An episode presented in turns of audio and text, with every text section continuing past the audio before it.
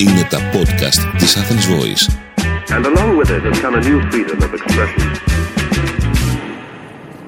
Η Νεφέλη Μεγ πιάνει από αυτοφόρο την επικαιρότητα και τη σχολιάσει σε πρώτο και τελευταίο βαθμό. Καλησπέρα παιδικοί μου φίλοι και καλώς ήρθατε σε ένα ακόμα επεισόδιο Μπούκλα 99 το podcast που εύχεται σε όσους πέρασαν στις σχολές που ήθελαν πολλά πολλά συγχαρητήρια και η Μαρμελάδα Φυσικά δεν θα μπορούσε να λείπει από αυτήν εδώ την παράνοια να σα ευχηθείς συγχαρητήρια. Έλα εδώ πάνω να ευχηθείς. Έλα. Μπράβο, ήρθε. Τώρα είναι στο μικρόφωνο. Αλλά και στα παιδιά που δεν πέρασαν εκεί που ήθελαν και πέρασαν κάπου αλλού, αυτό το podcast τους εύχεται ότι ποτέ δεν ξέρετε τι κρύβεται στην επόμενη στροφή του δρόμου και εγώ την νομική την έβαλα με πάρα πολλά κλάματα, μεγάλη άρνηση και εν τέλει φτάσαμε εδώ που φτάσαμε, την λάτρεψα, την αγάπησα, την ε, μεταδίδω, τη διαδίδω, την επιδίδω. Ακούστηκε λίγο κάπως αυτό. Τέλος πάντων...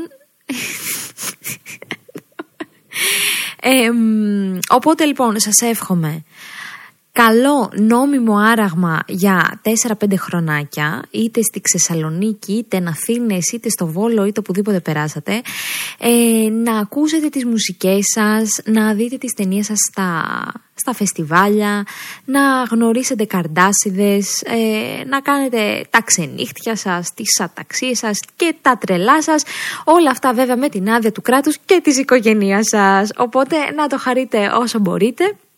Ε, να σημειώσω ότι με αυτό το επεισόδιο η μπουκλίτσα μας ε, Γιάννη Τόμιτσα Περατέρ κλείνει τα 30 επεισόδια. Πέρασαν 30 εβδομάδες από τότε που το ξεκινήσαμε και ήμασταν πάντα παρόντες. Θέλω να ευχαριστήσω όλους εσάς. Το Γιάννη πίσω από την κάμερα, την Athens Voice φυσικά, ε, τη μαμά μου και όλους ε, που το στηρίζετε και πραγματικά θέλω θα ήθελα αυτή τη φορά, επειδή έχουμε φτάσει σε ένα milestone που είναι τα 30 επεισόδια, να στείλετε να μας πείτε ρε παιδί μου, όχι μόνο τα καλά, αλλά και τα κακά. Δηλαδή, η, το, το podcast ξεκίνησε, νομίζω έχει μια εξελικτική πορεία. Ξεκίνησε κάπως διαφορετικά. Στην πορεία μπήκε ο ανδρικός εγκέφαλος, μπήκαν άλλα πράγματα. Μπήκε, μπήκε λίγο πιο. Είναι παραπάνω δηλαδή νομική. Θα ήθελα να δω τι έχετε να πείτε επί τούτου. Καλά δεν τα λέω. Λοιπόν, παιδες μου, θέλω να είμαι ειλικρινής μαζί σας, διότι και εσείς είστε ειλικρινείς μαζί μου. Μου λέτε τα, τα καλά, τα κακά, τα άσχημα, τις απόψεις τι σας αρέσει, τι δεν σας αρέσει. Και είπα δεν θα μιλήσω. Περίμενε, ρε Γιάννη, κάτσε, περίμενε, το συζητήσουμε. Λοιπόν, είπα δεν θα μιλήσω όλη την εβδομάδα. Αλλά πολλοί μου στείλανε. Περίμενε, κάτσε να ακούσεις πρώτα. Περίμενε. Μου στείλατε λοιπόν πάρα πολλά άτομα αυτήν την εβδομάδα να με ρωτήσετε νομικά τι παίζει ε, με τον ε, Μιχαλίδη και γιατί δεν παίρνει την ε, φόρον απόλυση που νόμιμα δικαιούται και τα λοιπά, τα λοιπά, τα λοιπά. Καταρχάς να πω ότι χαίρομαι πάρα πολύ που όταν προκύπτει ένα θέμα νομικό στην επικαιρότητα σκέφτεστε εμένα. Με τιμάει πάρα πολύ. Α, ωστόσο, γιατί πάντα υπάρχει ένα ωστόσο πίσω από όλα αυτά. Δεν έκανα κάποιο γραφιστικό post όπως κάνω συνήθως, διότι αυτό το έχω ξαναπεί και θέλω να το πω. Ε, πολλοί και έξω νομίζουν ότι οι νομικές μου απόψεις είναι και προσωπικές μου απόψεις. Και επειδή στα social media υπάρχει μια ηθική αποβιταμίνωση. Α, σου μάθανε καινούριες λέξεις. Όχι, με σκοτώσει. Είναι έτοιμος να μου πετάξει μια μπαταρία. Ε, οπότε δεν, υπά, δεν υπάρχει κάποιο φίλτρο σε αυτά που γράφονται και επειδή είναι και καλοκαιράκι δεν θέλω πάλι να φιγουράρει το πρόσωπό μου με κάποιο ευριστικό, ηρωνικό σχόλιο και όλα τα σχετικά. Είπα λίγο γιατί, γιατί να στεναχωρηθώ. Κάνει και ζέστη. Βέβαια, ε, αυτό που μπορώ να κάνω είναι να σας αναφέρω κάποια νομικά θεωρητικά σχετικά με την φόρον απόλυση, τι είναι αυτό το πράγμα και αυτό. Cool. Ε, λοιπόν, πάμε. Η φόρον απόλυση εννοούμε ότι ο κατηγορούμενος λέει λάκια φύ, φυλάκια στη φυλακή και βγαίνει έξω. Εφόσον βέβαια συντρέχουν ε, κάποιες προϋποθέσεις που προβλέπονται στον ποινικό κώδικα, δηλαδή σε, σε ένα νόμο. Έτσι. όποιος απολύεται από τη φυλακή υπόρο δεν απαλλάσσεται από την ποινή που του έχει επιβληθεί, αλλά εξακολουθεί να τελεί σε ένα ε, καθεστώς έκθεσης ποινής, δηλαδή εξακολουθεί να τρέχει η ποινή του, ρε παιδί, να την εκτεί, η οποία όμως από εδώ και στο εξής θα γίνεται με έναν άλλον τρόπο. Όσο αυτός είναι έξω. Α, για να βγει κάποιος που η ποινή του είναι πρόσκαιρη κάθριξη, όπως του Μιχαηλίδη που ήταν 20 χρόνια, αν δεν υποτόμαι, ε, πρέπει να έχει εκτίσει τα 3 πέμπτη της ποινής. Αυτό που ακούτε ότι ε, αφού έχει εκτίσει τα 3 πέμπτη της ποινής, γιατί δεν παίρνει την, ε, την ε, απόλυση και αυτά. Ε, υπάρχει βέβαια και ο ευεργετικός υπολογισμός. Λέμε όταν κάποιος ρε παιδί μου είναι σε αγροτικές φυλακές ή έχει κάποιο ποσοστό αναπηρίας, τότε ε, η μέρα λογίζεται για δύο μέρες. Δεν έχει σημασία. Στα 3 πέμπτη υπολογίζεται και, και, και ο ευεργετικός υπολογισμός. Ωστόσο, δεν είναι η μόνη παράμετρος που λαμβάνει υπόψη του το Συμβουλίο Πλημελωδικών που σου χορηγεί την ε, αναστολή. Διάβασα και λίγο από το σοφρονιστικό κώδικα. Γενικότερα, με, δύο μήνες πριν συμπληρώσει κάποιος κρατούμενος το χρόνο που χρειάζεται για να βγει έξω, κάνει μια αίτηση για να, τον, για να την εξετάσει στο Συμβουλίο Πλημελωδικών που είναι ένα όργανο, ένα μπουζούκι είναι ένα όργανο, βάση περιπτώσει, που αποτελείται από δικαστές. Ε, γίνει σε κάθε δικαστήριο, ρε παιδί μου. Κατάλαβες. Έχουμε το Συμβούλιο Πλημελιωδικών και το Συμβούλιο Εφετών. Το ένα αποτελείται από πλημελιωδίκε και τα λοιπά εφέτες. Το ένα είναι χαμηλότερο, το, το, το άλλο ανώτερο. Ε, Τέλος πάντων, και στην, ε, σε αυτή την ακρόαση που γίνεται για την αίτηση αναστολής του ε, φυλακισμένου, τον καλούν πάντα και τον ε, φυλακισμένο για να κόψουν κίνηση, να το πω πολύ λαϊκά. Για, αυτό γιατί, γιατί γενικά όταν κάποιος συμπληρώσει το χρονικό διάστημα που απαιτείται για να βγει έξω, το Συμβούλιο Πλημμελειοδικών πρέπει να του δώσει την. Να, να τον βγάλει, να του πει φύγε. Ε, ok, okay, μπορείς να πάρεις την. να απολυθείς, ρε παιδί μου, και να κτίσεις την ποινή διαφορετικά. Εκτός εάν αιτιολογημένα κρίνει ότι η συνολική του εικόνα, η διαγωγή του που λέμε, δικαιολογεί την περαιτέρω παραμονή του στο κατάστημα κράτησης. Ε, δηλαδή δεν είναι μόνο ο τυπικός όρος 3 πέμπτα, α, το, βλέπει, το βλέπουν δικαστές και λένε Α, ok, okay, τα έχει συμπληρώσει, φύγε. Γι' αυτό υπάρχει και αυτή η ακροαματική διαδικασία που τον καλούν να τον δούνε. Ε, διάβασα, μπήκα έτσι σε διάφορα άλλα βουλεύματα. Βουλεύματα είναι αποφάσεις που βγαίνουν από τα συμβούλια, από αυτά που σας είπα, δεν τις λέμε πώς, είναι βουλεύματα. Ε, άλλων κρατουμένων οι οποίοι δεν πήραν ε, την ε, αναστολή υπό όρο. Ε, διάβασα αρκετά, θα κάνω καμιά δεκαριά, τα οποία ήθελα να δω ακριβώς πώς θεμελιώνει το λόγος όταν δεν δίνουν σε κάποιον ε, το ok να φύγει λόγω ότι, το ότι δεν έχει δείξει καλή διαγωγή. και είναι, είναι, είναι πολύ ενδιαφέρον, γι' αυτό ήθελα και να το πω, ότι συνήθως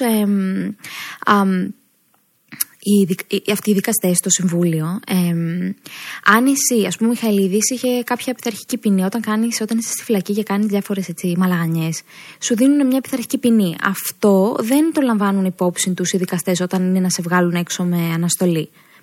Αλλά λαμβάνουν άλλα πράγματα υπόψη, το πόσο έχεις φερθεί εσύ. Ε, βρήκα ε, βρήκα στις αποφάσεις αυτές τις άλλες που διάβασα ότι στα, στα πλαίσια που προσπαθούσαν οι δικαστές να καταλάβουν και να βρούνε κατά πόσο ο, ο, ο κατάδικος εκείνος ε, ο συγκεκριμένος νομίζω είχε καταδικαστεί για ναρκωτικά, για όπλα και κάτι τέτοιο κατά πόσο ρε παιδί μου ε, θέλει να, να ζήσει έναν έντιμο βίο και να επανέλθει χωρίς κανένα, να μην είναι άλλο επικίνδυνος ε, για την κοινωνία. Ε, δεν λαμβάνεται υπόψη μόνο η εξωτερική διαγωγή του κρατουμένου αλλά και εσωτερική που αποτελεί στοιχείο της προσωπικότητάς του και υποδηλώνει την ηθική του βελτίωση. Δηλαδή αυτό που λένε κατ' επίφαση ε, ότι κατ' επίφαση είσαι μόνο καλά και θα σας πω ποια είναι η διαφορά με το κατ' επίφαση καλά ε, είναι διαφορετική η συμπεριφορά κάποιου και διαφορετική η διαγωγή του. Η διαγωγή κάποιου είναι έννοια μεγαλύτερη της συμπεριφοράς γιατί έχει ένα εσωτερικό υπόβαθρο και πηγάζει από τα βάθη της συνείδησής μας και εκδηλώνεται είτε σε καλή ή κακή εξωτερική συμπεριφορά. Καταλάβατε τι σχέση έχουν αυτά; Η συμπεριφορά επομένως έχει μόνο εξωτερικό χαρακτήρα, ενώ η διαγωγή είναι το να, να, να δούμε το μεδούλι σου. Βέβαια, ο δικαστής δεν μπορεί να κρίνει βάσει του φρονήματος του άλλου, γιατί τότε θα ήταν σαν να ποινικοποιούσαμε το φρόνημα, ρε παιδί μου. Αλλά στην περίπτωση πούμε, του Μιχαηλίδη, εικάζω, διότι εγώ δεν έχω διαβάσει το βούλευμα ε, που, τον, που έριξε άκυρο, οπότε δεν μπορώ να εκφέρω και 100% άποψη. Εικάζω ότι λάβανε υπόψη τους ε, αυτός είχε αποδράσει από τις φυλακές μια φορά και όταν είχε αποδράσει από τις αγροτικές φυλακές που ε, κρατούντο ε, είχε διαπράξει ληστεία, άλλα εγκλήματα. Ε, οπότε εικάζω ότι αυτό έλαβε υπόψη του και είπε «Α, από τη συμπεριφορά σου δείχνει ότι, ξέρεις, έχεις ροπή προς το έγκλημα που αυτό είπε ουσιαστικά». αυτά τα νομικά ήθελα να πω. Κάτι που ήθελα να πω από την προηγούμενη εβδομάδα, αλλά ε, είχε βγει ούτως ή άλλως πολύ μεγάλο το επεισόδιο, οπότε μπορώ να το αφήσω για αυτήν την εβδομάδα, γιατί πάντα θα είναι επίκαιρο. Ε, είναι, έχει να κάνει με το περιδικαίου αίσθημα που πάλι ακούγεται και λόγω αυτά που συμβαίνουν καθημερινώς. Είχα κάνει και ένα post, δεν ξέρω αν το βρήκατε χρήσιμο, εν πάση περιπτώσει. Ε, αλλά θέλω να σχολιάσω ένα-δύο πραγματάκια που μεταλανίζουν και αυτό, αυτό που αντιλαμβάνομαι πλέον είναι ότι η, η κοινή γνώμη ε, δεν αποδέχεται ορισμένα πράγματα που έχει κατακτήσει ένα φιλελεύθερο κράτος. Ε, φιλελεύθερο δημοκρατικό κράτος. η, η, κοινωνία μας, η κοινωνία μας έχει, η, η φυσική της μορφή είναι ζούγκλα.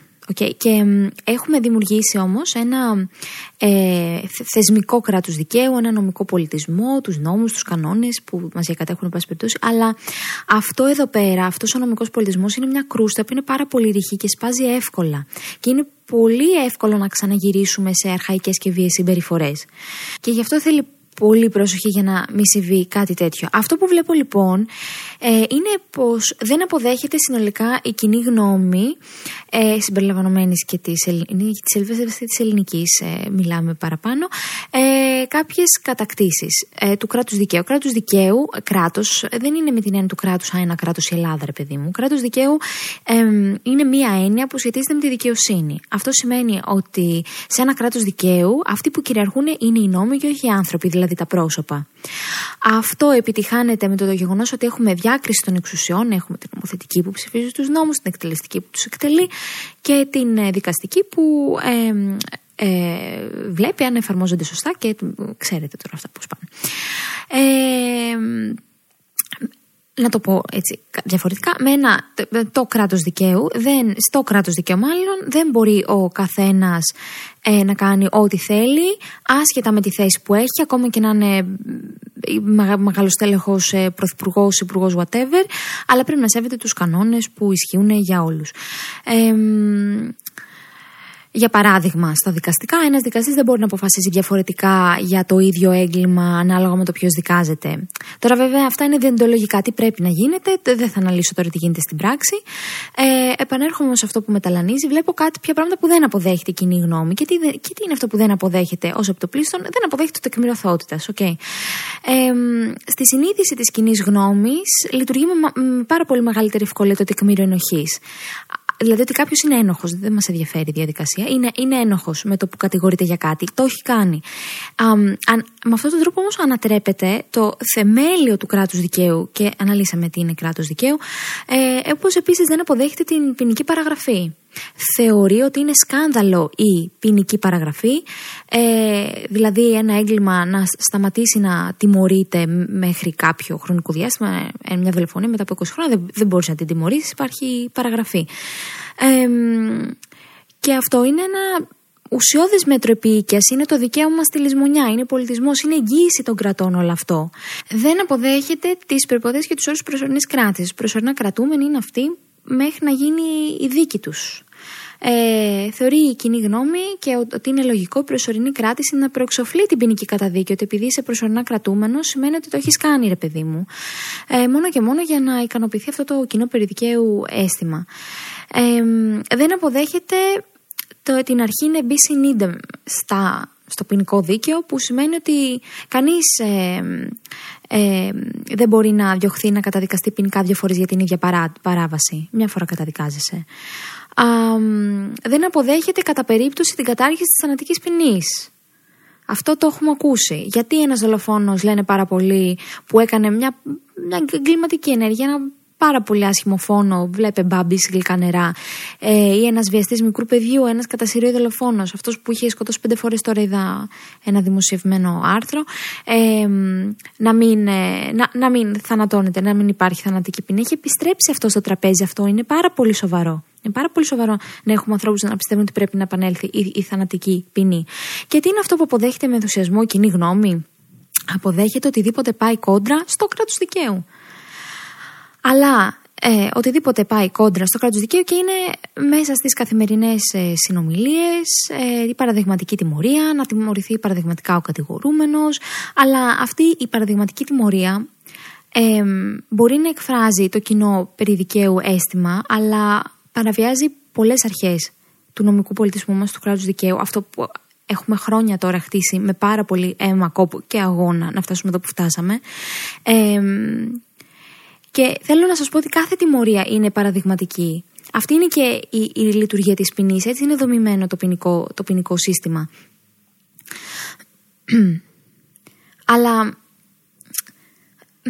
πώς να το πω ρε παιδί μου, όταν δεν ξέρεις βασικά πράγματα, που είναι πάρα πολύ λογικό, δεν είναι όλοι νομικοί, δεν είναι όλοι δικηγόροι. Και το, το καταλαβαίνω απόλυτα. Σου φαίνεται αυτό άδικο. Αν ε, κάτσεις και το μελετήσεις, κάποιος εξηγήσει, ίσως μετά καταλάβεις τη δομή πίσω από όλο αυτό. Και νομίζω ότι μερικές φορές αντί να γαυγίζουμε για το ότι ε, γιατί είναι έτσι, γιατί είναι γιουβέτσι, καλύτερα να κάνουμε κάτι για να το αλλάξουμε παρά να, ξέρω εγώ, να αναλωνόμαστε σε άλλα πράγματα. Whatever. Ε, και θέλω να, να πω, γιατί το είδα να παίζει κιόλας αυτό και μου έκανε και μια κοπέλα επίθεση, για το ζήτημα της κριτικής των δικαστικών αποφάσεων. Ε, το οποίο θέλω να σας πω ότι το να, κρι, να κρίνεις δικαστικές αποφάσεις είναι πάρα πολύ διαφορετικό από μια επιστημονική κρίση, μια δημοσιογραφική κρίση ε, και, είναι, και είναι πάρα πολύ διαφορετικό αν η κριτική είναι πολιτική κριτική από όργανα κυβερνητικά. Ε, διότι είναι άλλο ένα όργανο και οι περιορισμοί που έχει στο πλαίσιο της διάκρισης των εξουσιών και άλλο τι κάνει κάποιος ως πολίτης ή ως επιστήμονας. Επίσης, κάτι που ε, ξέχασα να, να, το, να το πω, ε, είναι, ε, που δεν μπορεί να υποδεχθεί η κοινή γνώμη, είναι είναι λίγο περίεργος όρος, αλλά θα τον εξηγήσω. Λέγεται νομολογιακός σχετικισμός. Και τι σημαίνει αυτό, Σημαίνει ότι κάθε δικαστική απόφαση είναι σχετική, δεν είναι σταθερή. Μπορεί για το ίδιο ζήτημα να κρίνει ένα άλλο δικαστήριο κάτι άλλο. Α, γι' αυτό υπάρχουν τα ένδικα μέσα, προσβάλλεις αποφάσεις πας ανώτερο δικαστήριο, γι' αυτό υπάρχουν μειοψηφίες των δικαστών, α, γι' αυτό υπάρχουν διαφορετικές συνθέσεις για το ίδιο θέμα, γι' αυτό πηγαίνουμε στο Ευρωπαϊκό Δικαστήριο Δικαιωμάτων του Ανθρώπου, ε, στο Στρασβούργο. Α, διότι σκεφτείτε ε, να το δικαστήριο να δικάζει και να αποφασίζει, ρε παιδί μου, δύο προς ένα ένοχος. Και μετά αυτό, αυτό που έχει αποφασίσει το δικαστήριο μπορεί να αλλάξει. Να την προσβάλλει κάποιος την απόφαση αυτή, να την πάει σε ένα ανώτερο δικαστήριο και να αλλάξει. Και μετά να αλλάξει όλη, όλη η νομολογία. Δηλαδή οι αποφάσεις των δικαστηρίων, επειδή μου να αλλάξουν με βάση αυτό. Αλλά αυτή είναι και η ουσία του κράτους δικαίου και των εγγύσεων που αυτή έχει. Η κοινή γνώμη δεν το, δεν το αναγνωρίζει αυτό. Θέλει συμπαγή αντιμετώπισης, θέλει μια αντιμετώπιση η οποία δεν, δεν προσυδειάζει σε ένα δημοκρατικό και φιλελεύθερο κράτος. Γι' αυτό έχει πάρα πολύ μεγάλη σημασία να υπάρχει ένας διεθνής δικαστικός έλεγχος των αποφάσεων των εθνικών δικαστηρίων, που εμείς τον έχουμε εδώ πέρα. Αν κάποιος, ε, αν, ε, αν εδώ πέρα δικηθεί κάποιος ένα δικαίωμα που του, που του παρέχει η ΕΣΔΑ, που είναι η Ευρωπαϊκή Σύμβαση Δικαιωμάτων του Ανθρώπου, μπορεί να πάει στο Στρασβούργο. Υπάρχει έλεγχος της δικής μας δικαιοσύνης global, να το πω έτσι. και γι' αυτό έχει πάρα πολύ μεγάλη σημασία να πούμε ποιος είναι, κατά τη γνώμη μας, ο δικαιοκρατικός δικαστής. Είναι αυτός που λειτουργεί ε, βεβαίως εν ονόματι του ελληνικού λαού, αλλά δεν σύρεται από τη βούληση της κοινής γνώμης. Είναι αυτός. Εγώ νομίζω ότι είναι αυτός. Δεν είναι ένας αριστός δικαστής, δεν είναι τιμωρός δικαστής, αλλά είναι ένας δικαστής που αντιστέκεται στο, στον εύκολο καθημερινό λόγο της κοινή γνώμης και διατυπώνει ένα λόγο εγγυητικό των δικαιωμάτων του κράτους δικαίου. Ε, welcome to my TED Talk.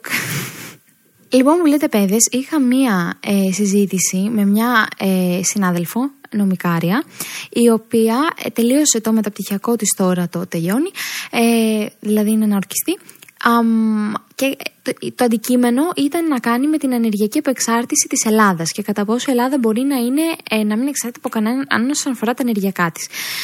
Και τη ρώτησα, ρε παιδί μου, γιατί αυτό με τα ενεργειακά έχει αρχίσει να με απασχολεί πάρα πολύ. Τη ρώτησα, υπάρχει μέλλον για την Ελλάδα, δηλαδή η Ελλάδα θα μπορούσε να είναι αυτόνομη. Ε, πού καταλήγει το μεταπτυχιακό σου, ρε παιδί μου, η εκπόνηση της μελέτης σου, και μου λέει, δεν μπορεί να είναι. Της λέω, μα γιατί. Λέει, γιατί, πρώτον, α, για να ήμασταν ενεργειακά ανεξάρτητοι θα πρέπει να έχουμε ένα πυρηνικό εργοστάσιο. Αλλά για να κάνουμε ένα πυρηνικό εργοστάσιο αρχιδάτο, θα πρέπει να επενδύσουμε πολλά λεφτά στην ασφάλειά του για να μην εκραγεί.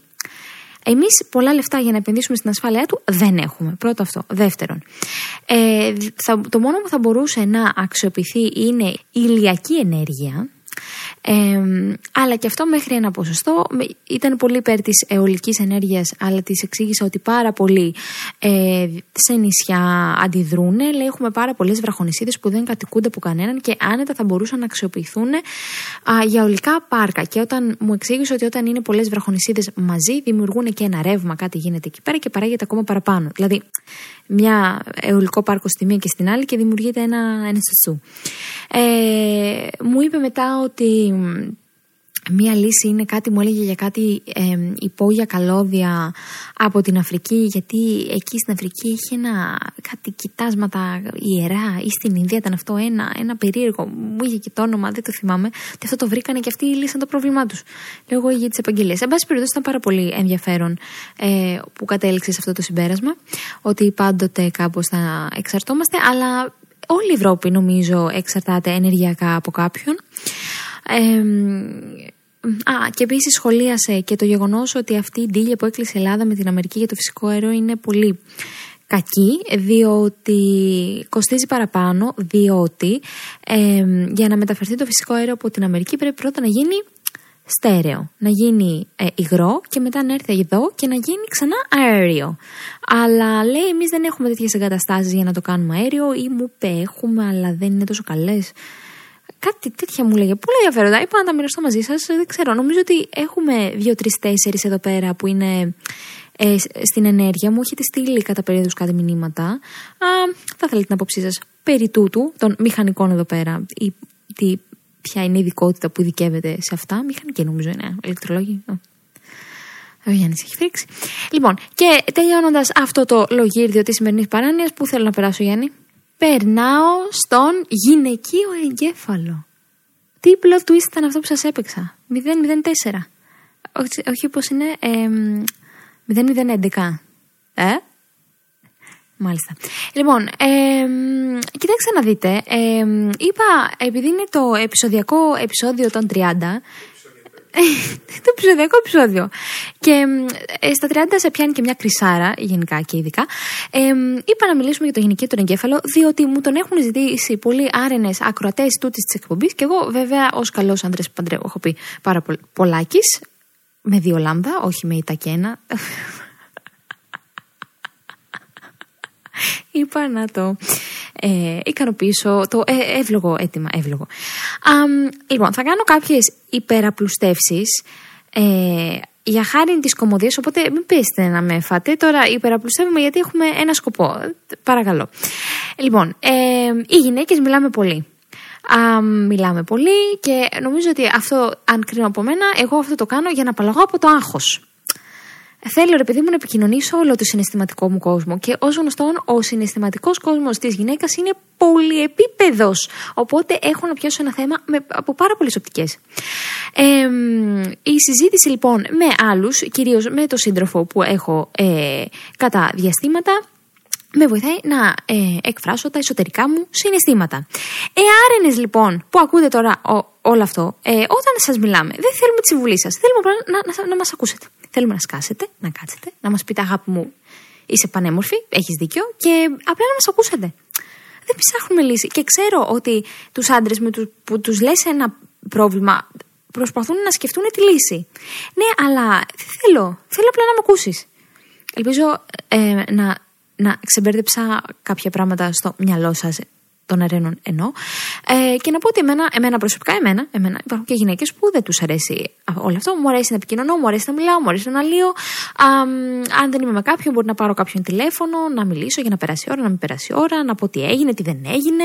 Ε, ναι, για μια συζήτηση που είχα, ποιος είπε τι, αυτός τι απάντησε και ξέρεις, πάει αυτό το back and forth. Α, και για το κουτσομπολιό. Τι είναι το κουτσομπολιό, δεν είναι ε, ο οργασμός της συζήτησης του κουτσομπολιό; Εγώ διαρωτώ με, δεν είναι ο οργασμός της συζήτησης, αν δεν κοτσομπολεύει και λίγο; Διότι τι είμαστε σε αυτή τη ζωή. Είμαστε ε, πολιτικά όντα. Τι με έχει πιάσει σήμερα. Λοιπόν. Ε, Α, και να πω το λόγο που συμβαίνει αυτό, διότι έκανα μια εδελεχή έρευνα εγώ ως γνωστή κοινωνιολόγος που δεν είμαι. Α, πρώτον είναι θέμα εγκεφάλου, όχι, διότι όπως προείπα, ο δικός μας λειτουργεί σε πολλά επίπεδα και εκτός συναισθήματος δηλαδή, εκτός το αν έχουμε να μοιραστούμε κάτι έτσι ε, που μας ε, ταλανίζει, ε, είναι και θέμα κινητοποίησης. Ναι, να σας πω κάτι, σας περνάμε από τεστ. Μερικές φορές λέμε έτσι πράγματα πολλά για να δούμε αν μας ακούτε. Κατάλαβες. Είναι λίγο πουτανιά αυτό, είναι λίγο ε, σατανικό. Το, το καταλαβαίνω. Αλλά ε, εγώ προσωπικά το κάνω. Τώρα, α, θέλω να μου στείλετε μια μοβ καρδιά. Αν οι, οι κοπέλες, αν το έχετε κάνει αυτό, αν έχετε πει τόσα πολλά πράγματα στο σύντροφό σας για να τον τεστάρετε να ακούει. Και μ, θέλω οι άντρες να μου στείλουν μία ε, κίτρινη καρδιά, εάν πρέπει να αποβάλουμε όλα αυτά τα ταμπού που ε, προείπα και τα στερεότυπα που επίσης ε, αναπαρήγαγα στις προηγούμενες δύο παραγράφους που ανέλησα. Ε, και να μου πείτε αν θα, ε, θα πρέπει να αφήνουμε τους άντρες να επικοινωνούν ελεύθερα και αυτοί και να μην υπάρχει αυτός ο διαχωρισμός. Οι γυναίκες μιλάνε, οι άντρες δεν μιλάνε και οι άντρες είναι και δεν είναι. Ε, κίτρινη καρδιά είπανε. και κάπου εδώ τελείωσα αυτή την ε, παράνοια. Ε, μην ξεχνάτε να βάζετε πέντε αστέρια στο Spotify, διότι λάμπουμε ως γνωστόν λάμπη λάμπη μου και τα λέμε την επόμενη εβδομάδα. Φιλάκια. Ήταν ένα podcast από την Athens Voice. Μπορείτε να ακούσετε τα podcast της Athens Voice στο athensvoice.gr και στο Spotify, στο Apple Podcast και το Google Play Music.